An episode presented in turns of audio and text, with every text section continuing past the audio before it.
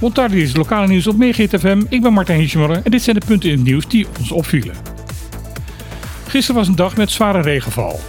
In een korte tijd viel er zelfs zoveel water dat de straten in Plaaien volledig onderliepen en het centrum van Kalendijk afgesloten moest worden voor al het verkeer. Op social media was daarna te lezen dat veel mensen vinden dat de overheid nu echt wat aan de wateroverlastproblemen in de binnenstad moet gaan doen. Dit jaar hebben we een erg nat orkaanseizoen en wanneer de deskundigen gelijk gaan krijgen, zal dat in de toekomst nog vaker gaan gebeuren. En hoewel daardoor het hele eiland op dit moment prachtig groen is, veroorzaakt de overvloedige regen ook de nodige problemen. De roep dat de overheid iets aan deze overlast moet gaan doen, wordt daardoor steeds sterker. Ook voor de komende dagen verwachten de meteorologen nog de nodige neerslag. Park Washington Slagbaar is wegens de regenval vandaag gesloten.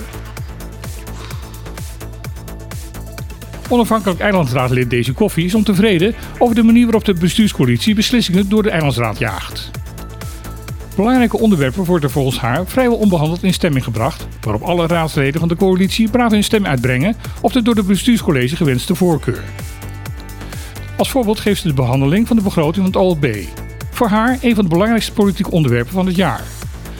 Volgens Koffie is de behandeling daarvan eigenlijk tijdsverspilling geworden, omdat er geen behoorlijke toelichting wordt gegeven door het bestuurscollege en er geen antwoorden komen op vragen van de oppositie. En vragen heeft ze genoeg. Bijvoorbeeld over de 44 overeenkomsten van opdracht die door het bestuurscollege zijn afgesloten. Volgens Koffie zijn deze vooral afgesloten met externe adviseurs.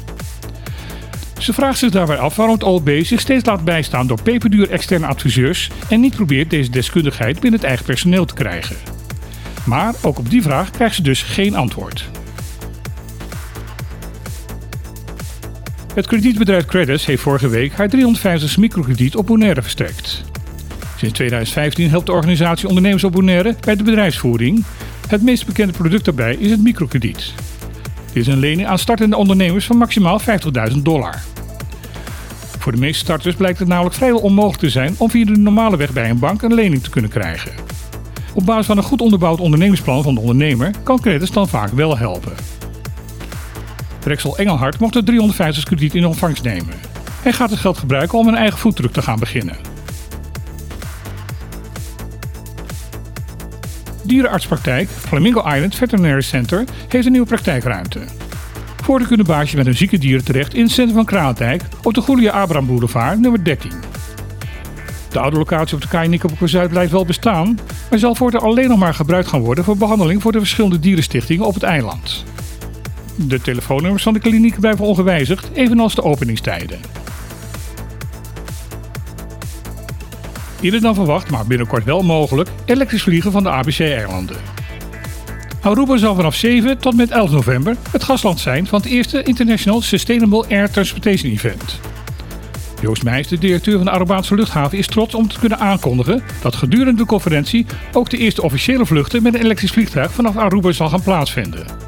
Dat zal dan ook tevens de eerste zijn in het hele Caribisch gebied. Meijs benadrukt dat elektrisch vliegen in de nabije toekomst belangrijk gaat worden voor het transport tussen de drie ABC-eilanden. De vluchten gaan uitgevoerd worden met een Pipistrel Velis Electro. Dit is het eerste elektrisch toestel dat gecertificeerd is voor het uitvoeren van commerciële vluchten. Dit was weer het lokale nieuws van vandaag. Ik wens u nog een hele mooie dag en graag tot morgen.